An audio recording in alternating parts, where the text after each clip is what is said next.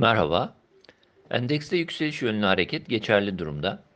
Nispeten önemli bir ara direnç olarak değerlendirdiğimiz 3510 seviyesinden bir miktar satış baskısı etkili olsa da kısa periyot için destek bölgesi olarak takip ettiğimiz 3400-3320 bandı üzerindeki kapanış iyimserliği desteklemeye devam ediyor.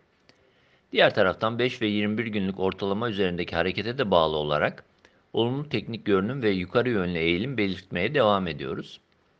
Bu paralelde endekste 3650-3715 bandının gündemde olduğunu düşünmeye devam ediyoruz.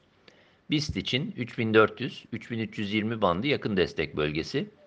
Üzerindeki hareketin korunması yükseliş yönlü beklentinin devamına işaret olarak görülebilir.